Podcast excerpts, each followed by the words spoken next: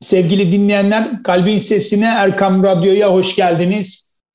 Bugün bakış açısında önemli bir konuyu konuşacağız. Çok değerli bir hocamızı ağırlıyoruz. Fatih Sarımeşe hocamız bizimle beraber. Hocam hoş geldiniz, nasılsınız? Hoş bulduk efendim, çok teşekkür ederim. Siz nasılsınız? Bizler de iyiyiz, Allah razı olsun. Fetih sonrası İstanbul'da Türk İslam mimarisi hakkında konuşacağız. Değerli hocamızla birlikte. Hocam Fetih'te Sultan Mehmet'in şehre girdiği asıl sur kapısı hangisidir? E, bununla alakalı çeşitli rivayetler var. Bizi aydınlatırsanız bahtiyar oluruz. Tabii.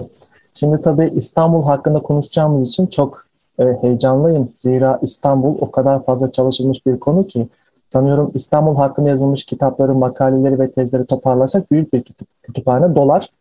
Ve bir o kadar da dolacak kütüphane e, kadar çalışacak konu vardır. İstanbul e, bizim komşularımız tarafından da çok defa kuşatılmıştır. Ruslar, Persler, Bulgarlar, Araplar, hatta yine bizden olan Atilla, Batı Hunları da pek çok defa İstanbul'u kuşatmışlardır fakat bir türlü ele geçirememişlerdir.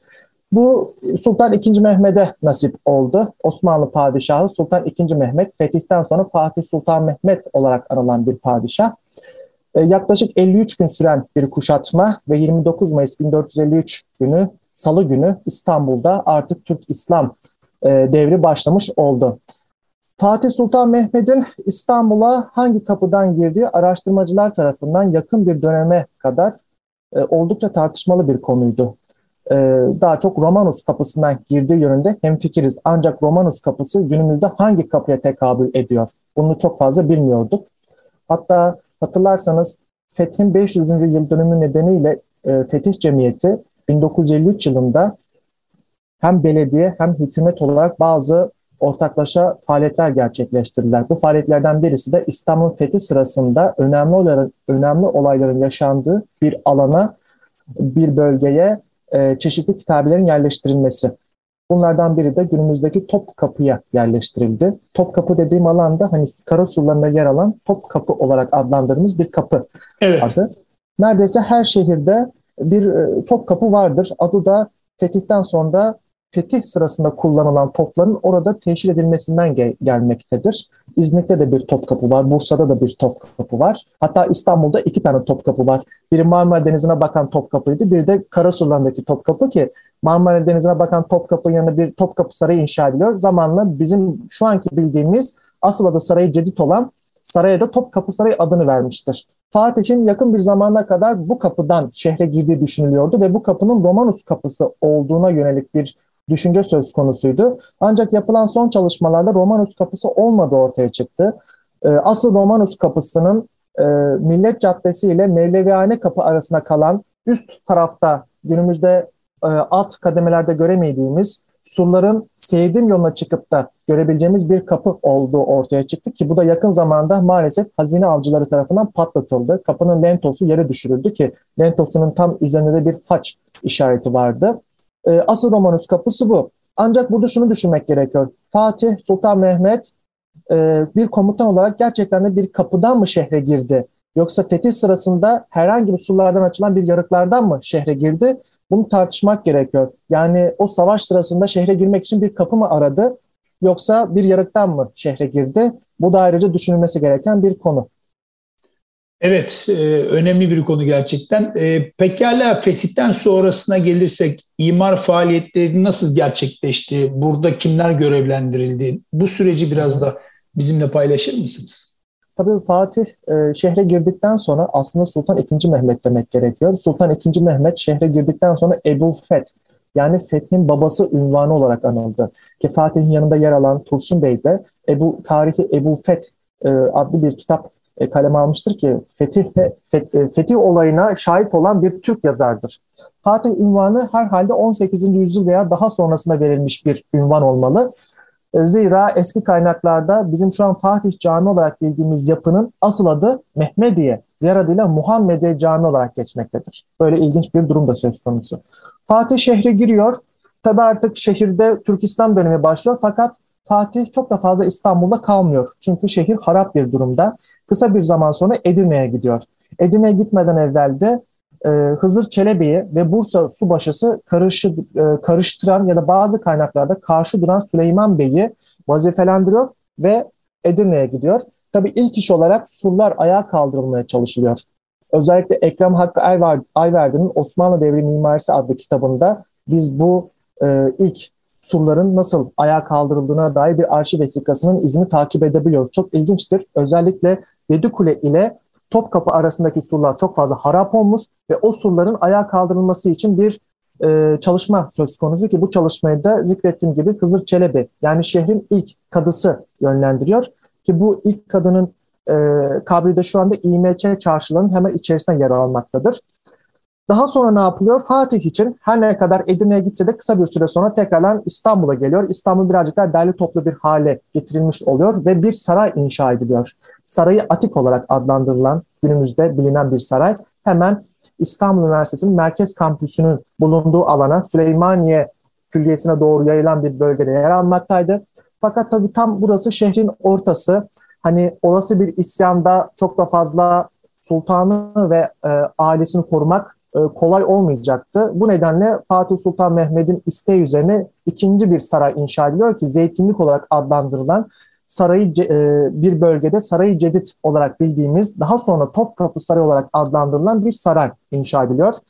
Fatih e, bir diğer imar faaliyetinde Bizans'ın galiba o dönemde en önemli kiliselerinden biri olan Havaryum Kilisesi'nin hemen hemen üstüne bir külliye inşa ettiriyor. Kendi külliyesini.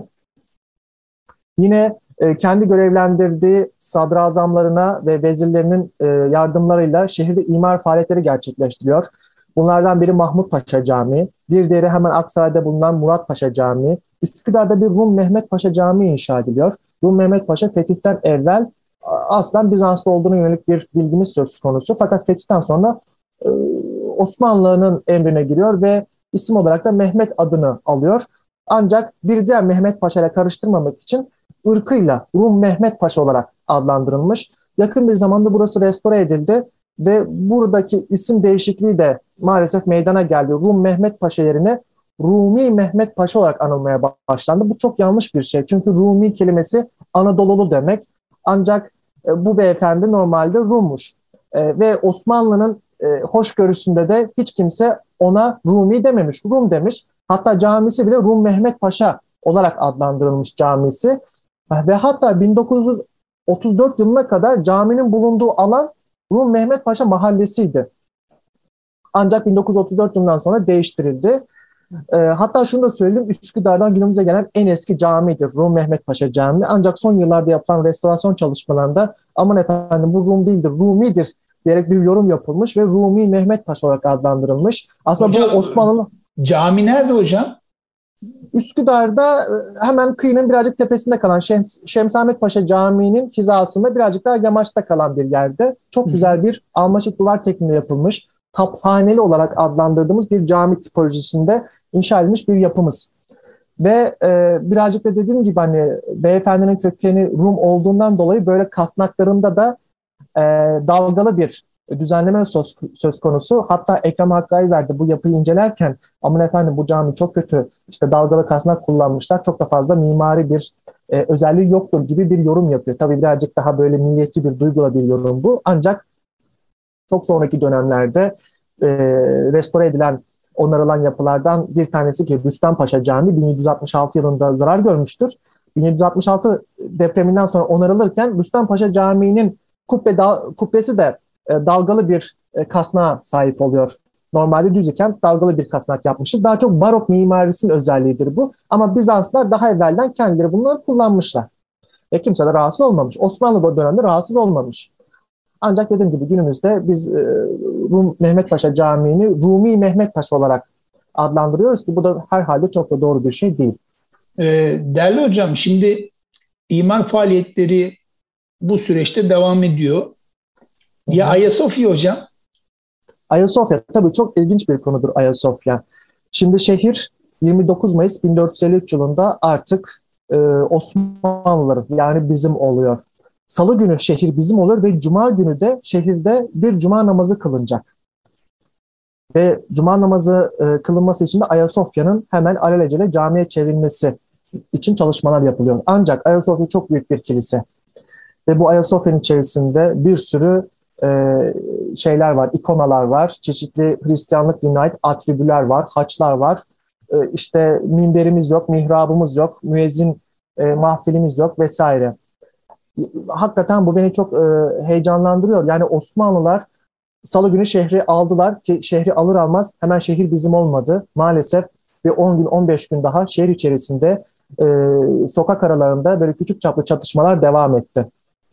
Salı günü şehri aldınız. Çarşamba, Perşembe. Sadece iki gününüz var. İki günde siz kocaman bir yapıyı nasıl bir camiye çevireceksiniz? İşte burada da Osmanlıların birazcık iman gücü de galiba devreye giriyor. Çok hızlı bir şekilde Fatih Sultan Mehmet'in e, genç sultanın isteği üzerine Ayasofya gibi bir yapıyı küçük bir ahşap minare ekletmişler. Herhalde bu cuma namazından sonra ekletildi. Semavi Eyice Hoca'nın da böyle bir ifadesi söz konusu. Ancak içeride herhalde apsis olarak adlandırdığımız birimde küçük böyle bir mihrap e, nişini hatırlatan bir düzenleme yapılarak ve belki de kütükler üzerine çıkılarak bir minber yapılarak cami cuma namazı kılınması için gerekli ortamlar oluşturuldu. E tabii bir de içeriye halılar, halılar, killer falan serecek ki üstlerinde secde edebilelim.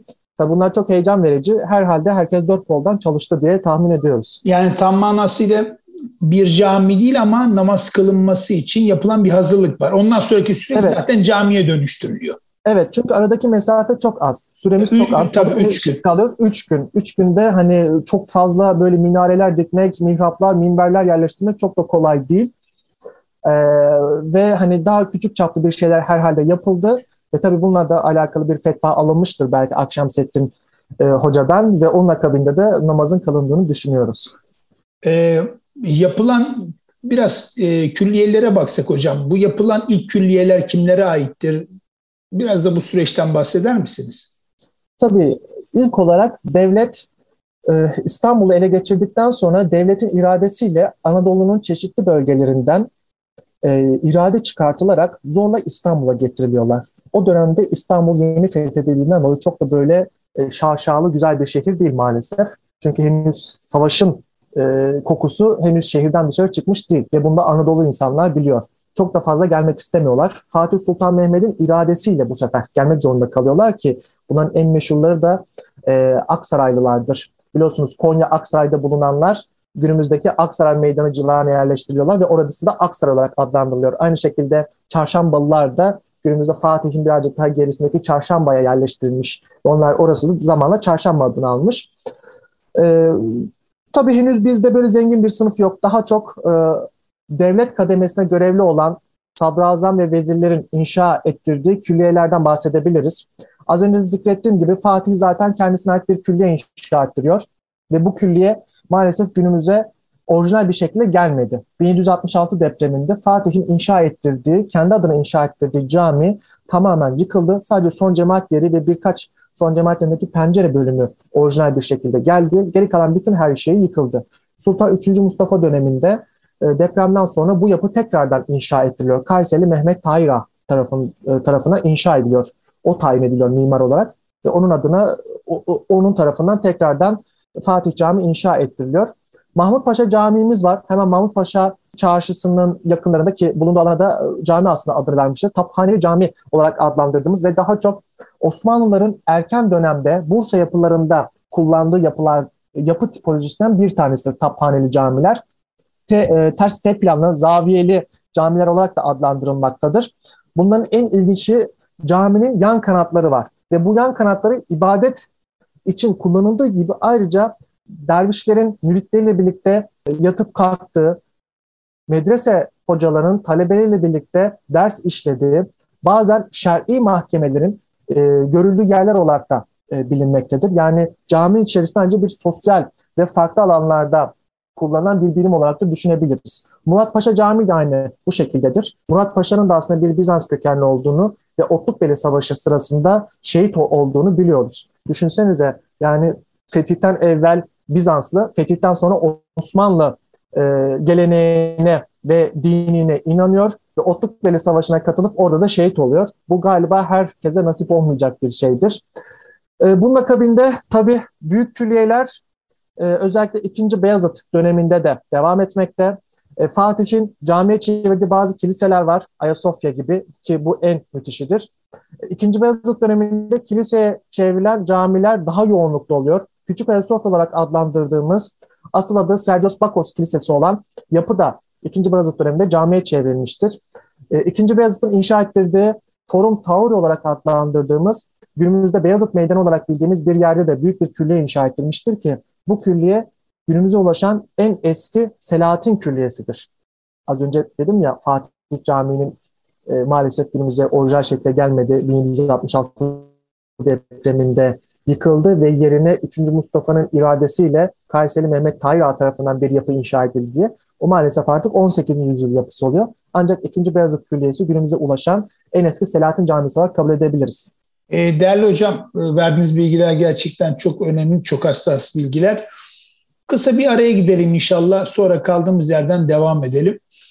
Sevgili dinleyicilerimiz kısa bir aradan sonra kaldığımız yerden devam edeceğiz. Kıymetli dinleyenlerimiz fetih sonrası İstanbul'da Türk İslam mimarisi konusunu değerlendirdiğimiz programımız devam ediyor. Fatih Sarımeşe hocamızla beraberiz. Hocam ilk bölümde konuştuk yapılan ilk külliyeler kimlere aittir diye. E, plan açısından bu külliyeleri değerlendirebilir miyiz? Nasıl değerlendiririz? Plan açısından şunu söyleyebilirim. Osmanlı'da yaklaşık Mimar Sinan dönemine kadar Bursa'da ve Edirne'de inşa edilmiş camilerin planları devam etmekte. Bu plan e, az önce de zikrettik ters T plan ya da zaviyeli planlı camiler olarak geçmektedir. Bu planların en önemli özelliği şu. Osmanlı'nın özellikle erken Osmanlı'nın kendi içerisinde çıkardığı bir plan tipidir. Şimdi biz merkezi planlı camilere ya da tek kubbeli camilere ya da işte çok destekli camilere baktığımız zaman bunun bir gelişim aşaması vardır. Bunu takip edebiliriz.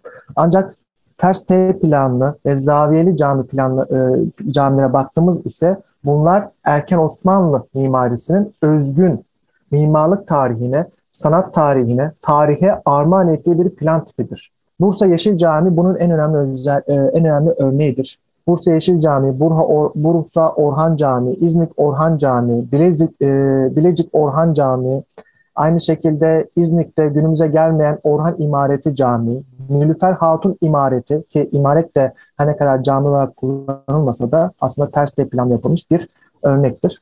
Edirne Üç Şerefeli Camii Sultan II. Murat döneminde inşa edildiğinde artık Osmanlı'da mimari açıdan da bir farklılık söz konusu oluyor. Ters T planlı camiler devam etmekle birlikte artık Osmanlı'da harim olarak adlandırdığımız asıl ibadet mekanı tek bir kubbe altına toplanmaya başlanmıştır. Ve bu Edirne Üç Şerefeli Camii biz daha sonraki süreçte özellikle Mimar Sinan tarafından inşa edilen Fındıklı Molla Çelebi Camii'nde, Beşiktaş'taki Sinan Paşa Camii'nde ve bu sistemin daha üst seviyede olanı Edirne Selimiye Camii'nde 8 destekli olarak görmekteyiz. Ee, eyvallah Sayın Hocam. Mimar Sinan ve öğrencilerinin e, şehirdeki külliyeleri şehircilik açısından e, değerlendirirsek nasıl bir yol izleyebiliriz? Planlama nedir, nasıldır? Tabii Mimar Sinan e, bilindiği üzere 1538 yılında Osmanlı'nın hassa baş mimarı olarak görev almaya başlıyor. Fakat bu hassa baş mimarlık görevinden evvel de küçük çap yapmış olduğu bazı e, camilerin olduğunu kaynaklardan takip edebiliyoruz.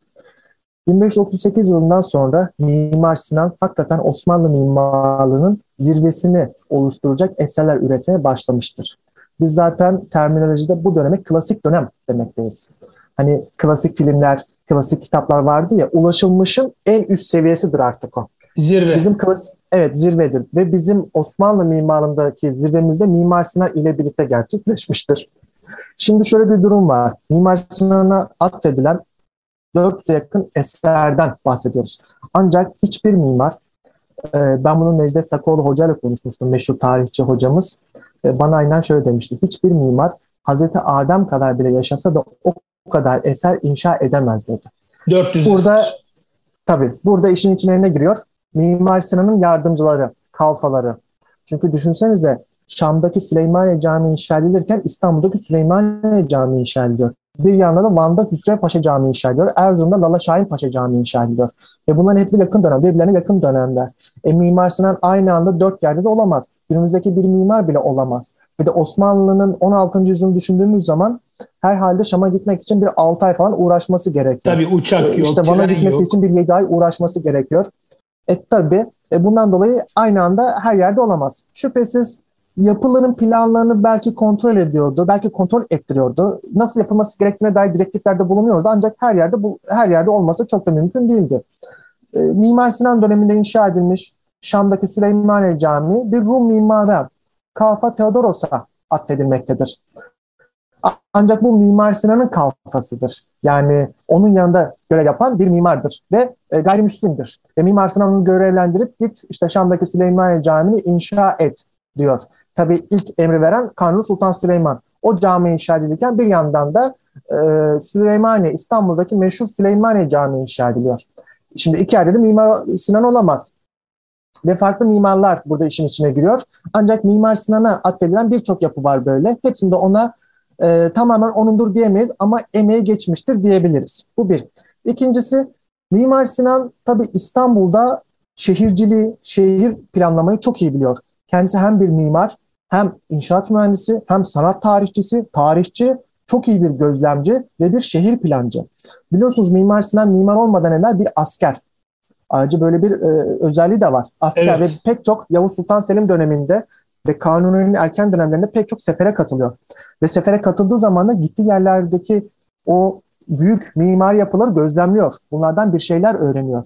Ve İstanbul'da da baş mimar olduğu zaman o öğrendiği şeyleri buralarda uygulamaya başlıyor. Örneğin İstanbul'da Şehzade Mehmet Camii plan açısından Diyarbakır'daki Fatih Paşa Camii ile birebir aynıdır. Fatih Paşa Camii yaklaşık 100 e, yıl daha önce inşa edilmiştir. E, Mimar Sinan sefer sırasında Diyarbakır'dan geçiyor ve Fatih e, e, Paşa Camii'ni görüyor. Ve ondan etkilenerek bir süre sonra o yapıyı Şehzade Camii'ne uyguluyor. Hem böyle bir durum söz konusu hem de şunu söyleyebiliriz. Ayasofya. Mimar Sinan gibi bir dehanın Ayasofya'dan etkilenmemesi mümkün değil. Günümüzde bile pek çok mimar Ayasofya'dan etkilenmekte. Hala onu araştırırken aa şu şöyle miydi, bu böyle miydi diye kendi aramızda konuşmaktayız. E, Mimar Sinan da şüphesiz Ayasofya'dan etkilendi. Hem Bizans'ın geride bıraktığı eserlerden hem Türkistan mimarisinin gelişim aşamalarından etkilenen Mimar Sinan, Osmanlı'nın klasik dönem olarak adlandırdığımız zirve yapılarını inşa etmiştir. Örneğin Süleymaniye Camii'ni ele alalım. Süleymaniye Camii plan açısından Ayasofya ile çok yakındır. Ondan evvel inşa edilen Beyazıt Camii de Ayasofya ile çok yakındır. Hemen Tophane'ye yakın yerde bulunan Kılıç Ali Paşa Camii de Ayasofya'ya planı çok yakındır. Hatta neredeyse birebir aynıdır, küçültülmüş bir versiyonudur. Demek ki Mimar Sinan Ayasofya'dan etkilendi. Hem Ayasofya'dan etkileniyor hem de Ayasofya etkiliyor. Ayasofya'nın o devasa payandaları da yine Mimar Sinan tarafından inşa edilmiştir. Herhalde Mimar Sinan gibi bir deha olmasaydı belki Ayasofya günümüze bu kadar abidevi bir şekilde gelmeyebilirdi. Yıkılabilirdi Allah korusun. Ve Süleymaniye'nin şehirdeki yerleşmesine baktığımız zaman tamamen Haliç'e nazır ve hakim bir konumda bir tepenin üzerine yer almakta. Ee, İstanbul'un e, günümüz ölçeğini düşündüğümüz zaman İstanbul'un neredeyse Boğaz içindeki Çamlıca'dan, Üsküdar'dan, Beşiktaş'tan vapurla ileriye doğru ilerle gittiğimizde, Ortaköy geçtiğimizde o bölgelerden bile Süleymaniye kendisini çok net bir şekilde göstermekte. Bu bize Mimar Sinan'ın e, şehir plan açısından ne kadar e, yetkili ve etkili olduğunu göstermekte. Bir de Mimar Sinan öğrencileri var. Mimar Davut Ağa, Sedefkar Mehmet Ağa, Dalgıç Ahmet Ağa e, ve daha sonraki süreçte de Mimar Kasım Ağa ve diğerleri. Tabii ki bunlar da Mimar Sinan'dan etkilendiler. Mimar Sinan'dan bir şeyler öğrendiler. Örneğin Sultanahmet Camii, değil mi? E, yabancılar tarafından Blue Mosque olarak biliniyor. Ancak ben buna çok karşıyım. Niye Blue Mosque diyorlar? Yani tamam içerideki Çiniler kalemişleri mavi rengine yakın ama onun adı Sultanahmet Camii. Sonuçta Sultanahmet orayı inşa ettirirken kendi adını verdiği ki kendi adıyla anılsın. Değil mi? Ee, herhalde turist rehberlerine burada bir görev düşüyor. Tabii yapıyı anlatırken Blue Mosque olarak bahsetsinler ama o caminin asıl adının Sultanahmet Camii olduğunu değinmeleri ve e, vurgulamaları gerekmekte. Sultanahmet Camii'nin mimarı da e, Mimar Sinan'ın öğrencisi Sedefkar Mehmet Ağa'dır. Yine Mimar Sinan'ın getirdiği Diyarbakır Daki Ali e, Fatih Paşa Camii'nden getirdiği plan şemasını Şehzade Camii'de uygulandığını söylemiştik. Şehzade Camii'den uygulanan plan şemasını Sedefkar Mehmet Ağa ustasının plan şemasını alıyor Sultanahmet Camii'nde uyguluyor. Daha sonraki süreçte yapımını Mimar Davut Ağa tarafından başlansa da e, maalesef 60 yıl kadar çeşitli sebeplerden dolayı kalan ve e, 1660'lı yıllarda tamamlanan Eminönü'ndeki yeni cami. Değil mi? Eminönü'ndeki yeni cami neredeyse Şehzade Camii arası, arasında 120 yıl var ve yine Mimar Sinan'ın inşa etmiş olduğu plan şeması birebir Eminönü Yeni Camii'de kullanılmış. Öyle ki 1766 depreminden sonra Fatih Camii inşa edilirken yine Mimar Sinan'ın Şehzade Camii'ne uygulamış olduğu plan şemasıyla inşa edilmiştir. Hatta size çok yakın bir örnek vereyim. Çamlıca Camii. E, yakın bir zamanda ibadete açılan ve İstanbul'un evet. en büyük camilerinden olan sayılarıyla da İstanbul'a e, mesaj veren bir cami değil mi? Kubbe çapı 34 metreydi. Bizim plakamız İstanbul'un plakası 34 metre olduğundan dolayı sayılarıyla da bize mesaj veren bir cami. Şimdi biz Çamlıca Camii'nin planına baktığımız zaman İstanbul'da bu plan örgüsü ilk, ilk olarak Şehzade Camii'nde uygulanmış. Ve yani bakın arada yaklaşık 500 yıl var neredeyse ve biz tekrardan bu plan şemasını uyguluyoruz. Hali hazırda e, İstanbul'un çeşitli ilçelerinde, Anadolu'nun çeşitli bölgelerinde inşa edilen camilerde de bu plan şeması uygulanıyor. Bunlardan yine en meşhurlarından bir tanesi Ankara'daki Kocatepe Camii. Rahmetli Mimar Hüsrev Talha tarafından inşa edilen bir yapı. Ancak Mimar Sinan'ın Şehzade Camii'ne uyguladığı plan şemasını uygulamıştır. Mimar Sinan'ın inşa ettiği külliyelerin önemine tekrardan bakarsak, Şehzade Camii. Şehzade Camii inşa edildiği alan tabii ki çok önemli bir alan. Çünkü orada tabii her ne kadar biz bunu Kanuni Sultan Süleyman'ın iradesiyle oğlu vefat eden, genç yaşta vefat eden sevdiği oğlu e, Şehzade Mehmet'e armağan etse de herhalde orada Kanuni Sultan Süleyman kendi adına bir cami inşa ettiriyordu. O sırada oğlu vefat edince ona ithaf et bazı araştırmalar var. Peki bu yapıyı neden oraya inşa ettiriyor Mimar Sinan'a? Çünkü hemen karşısında Yeniçeri'nin odaları var. Sultan burada Yeniçeri odalarına, Yeniçeri askerlerinin kullarına karşı bir gücünle simgelemekte. Çok simetrik bir düzene sahip, topografiyi çok iyi bir şekilde kullanan, meydan düzenlemesini çok iyi bir şekilde yapan bir Mimar Sinan'ımız var. Ve bu Mimar Sinan'ın geriye bıraktığı çok güzel eserler var. Günümüzde Süleymaniye Camii'ne insan gittiği zaman İstanbul'un içerisinde bir nefes alıyor. Özellikle Haliç'e bakan cephesinde birazcık dikildiği zaman, etrafa baktığı zaman çok güzel bir nefes alıyor. Güzel güzel duygulara kapılıyor. Bunların hepsi aslında Mimar Sinan'ın bize armağanıdır. Bu gözle de bakmak gerekiyor. Mimar Sinan'ın öğrencilerinden tabii Mimar Davut Ağa dedik. Davut Ağa da önemli bir isim. Zira Çarşı Kapı'daki Koca Sinan Paşa Külliyesi'ni inşa eden kişidir. Hemen Çarşı Kapı'yı biliyorsunuz tramvayla Çembertaş'a doğru giderken sol tarafta kalan bir külliye. Medrese merkezli külliyelerimizden bir tanesidir. Aynı şekilde Çarşamba'da bulunan Mehmet Ağa Camii'ni de inşa eden yine Mimar Davut Ağa'dır. Bununla alakalı yakın bir e, zamanda Şerif Tümer adlı bir araştırmacı bir doktora tezi yaptı. Profesör Doktor Abdülhamit Tüfekçioğlu'nun başkanlığında. Bu doktora tezinden de Mimar Davut Ağa'nın hem şehircilik anlayışını hem de imar faaliyetini takip edebiliriz. Bir de bizim Dalgıç Ahmet Ağa'mız var. Dalgıç Ahmet Ağa da çok ilginç biri. Ee, her ne kadar biz Sedefkar Mehmet Ağa'yı inşa ettiği yapılar ve sedef işçiliğiyle bilsek de ki şunu da söylemek istiyorum. Sedefkar Mehmet Ağa'nın Sedefkar lakabı boşuna değildir. Çok güzel sedef işçiliği yapıyor. Sultan 1. Ahmet'in türbesinin kapı kanatları, türbenin, türbenin içerisinde sandukan etrafında bulunan ahşap korkuluklar, caminin içerisindeki vaaz kürsüsü ve kapı kanatları, ahşap kapı kanatları tamamen sedef katmalarıyla süslenmiştir ve bunların hepsinin de Sedefkar Mehmet Han'ın elinden çıktığını biliyoruz.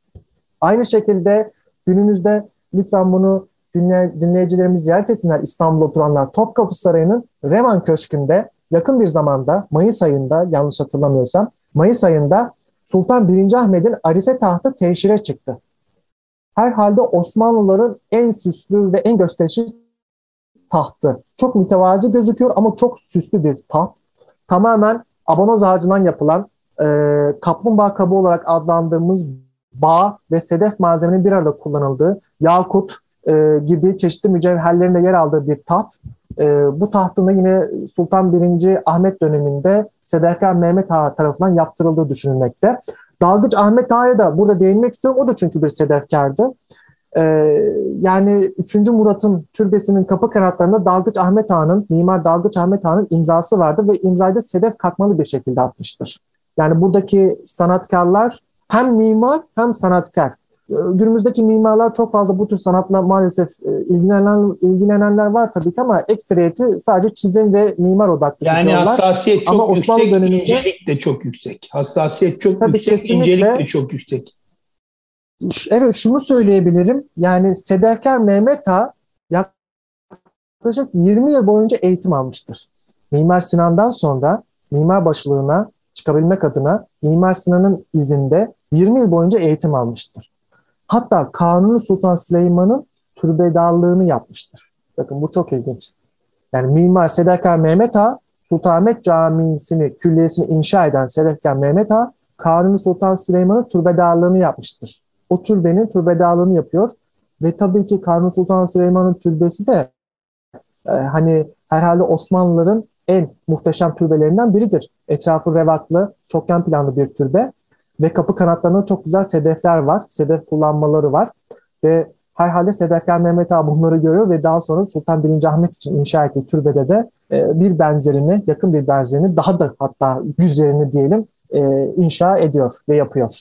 Evet değerli hocam e, süremiz tabii azalmakta çok da kıymetli güzel bilgiler de veriyorsunuz. Son olarak son dönem Osmanlı mimarlığı hakkında neler söyleyebilirsiniz? Tabii özellikle bizde 18. yüzyıl başlarından itibaren mimaride bir değişim söz konusu. Hani dedik ya Mimar Sinan öğrencileri klasik dönem mimarisini inşa etmişlerdir. E, ve Osmanlı'nın zirvesini oluşturmuşlardır. Artık biz 18. yüzyıl ve sonrasında mimaride İstanbul'da çeşitli üslupları bir arada görmekteyiz. Bunun en belirgin özelliği Sultan 1. Mahmut döneminde inşasına başlanan ve inşaat sürecinde Mahmudiye Camii olarak bilinen ancak Sultan 1. Mahmud'un ani ölümünden sonra biliyorsunuz Sultan 3. Osman tahta çıkıyor ve Sultan 3. Osman döneminde inşası tamamlanan Nuru Osmaniye Camii'dir.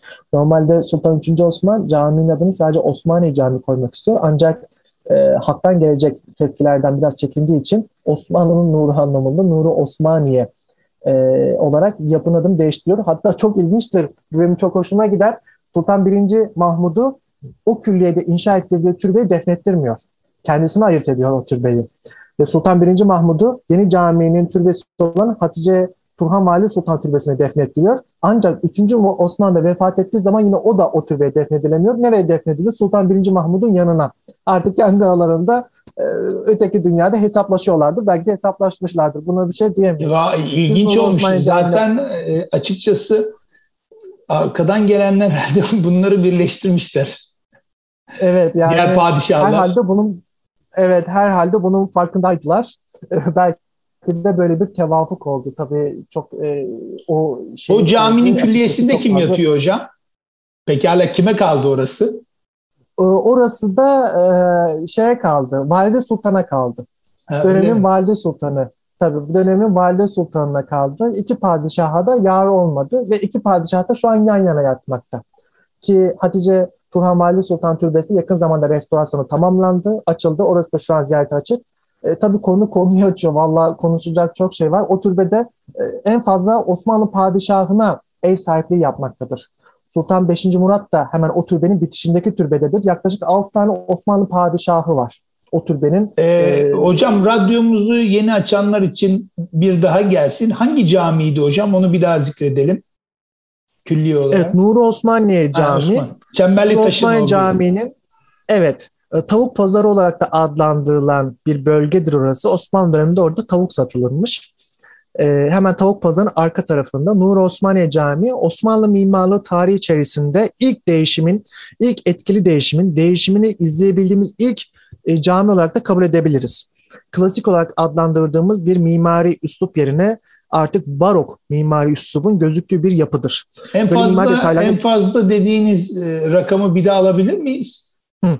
Ee, en fazla Osmanlı padişahına ev sahipliği yapan türbe Hatice Turhan Vali Sultan Türbesi'dir. E, ra- türbenin rakamı biliyor içerisinde- muyuz hocam? Evet, türbenin içerisinde, türbenin içerisinde 5 tane Osmanlı padişahı yatıyor. Türbeye bitişik daha sonra Havatin ve Cedid Havatin türbeleri inşa ediliyor. Kendi aralarında organik bir bağ vardır. Pencere sistemi daha sonra kapıya çevriliyor ve o kapı aracılığıyla e, türbenin içerisinde iki üç türbe içerisinde e, dolaşabiliyorsunuz. Üçüncü türbeye Sultan 5. Murat da defnedilmiştir annesiyle birlikte. Eğer onu da hesaba katarsak toplam 6 Osmanlı padişahına ev sahipliği yapmaktadır. Hatice Turhan Valide Sultan Türbesi ve yanındaki türbe, iki türbe. İki türbeyi ben ayrı almıyorum çünkü üçü de birbirine organik olarak bağlı. Müstakil kapıları var ama türbe içerisinden diğer türbeye geçiş yapabiliyorsunuz. O yüzden tek bir türbe olarak alıyorum. Ya da türbeler birliği de diyebiliriz yani. Hatice Turhan Valide Sultan Türbeler Birliği 6 tane Osmanlı padişahına ev sahipliği yapmaktadır. 5. Murat tabii vefat ettiği zaman e, Cedid Havatin Türbesi'nin böyle köşesine bir yere defnediliyor. Hani onun şu an ziyaret edilen bölümü kapalı olabilir. Çünkü orada e, restorasyon çalışmaları yakın zamanda tamamlandı ama e, tekrardan temizlik çalışmaları olabilir. Ondan tam emin değilim. E, eğer onu saymazsak Hatice Turhan Valide Sultan Türbesi'nde 5 tane Osmanlı padişahı var. Onu da sayarsak 6 tane. Hatta 2. Abdülhamit'in 7 yaşında vefat eden, yanarak vefat eden e, kızı Ulviye Sultan'ın sandukası da hemen oradadır. Cedid Havatin Türbesi'nin içerisindedir. Evet hocam çok önemli bilgiler verdiniz. Allah razı olsun. Zaman da ayırdınız. Çok teşekkür ediyoruz. Ben teşekkür ederim. Evet, bilgi paylaşımınız için tekrar teşekkür ediyoruz Sayın Hocam. Çalışmalarınızda başarılar diliyoruz inşallah. Kıymetli dinleyenler, bugün Fatih Sarımeşe hocamız ile fetih sonrası İstanbul'da Türk İslam mimarisi konusunu değerlendirdiğimiz programın maalesef sonuna gelmiş bulunmaktayız. Efendim kaçıran veya tekrar dinlemek isteyen dinleyicilerimiz için erkamradyo.com internet sitemizden hem bu programı hem de geçmiş programlarımıza ulaşabilirler. Haftaya aynı gün ve saatte yeni bir konu ile huzurlarınızda olabilmek duasıyla. Kulağınız bizde olsun. Allah razı olsun.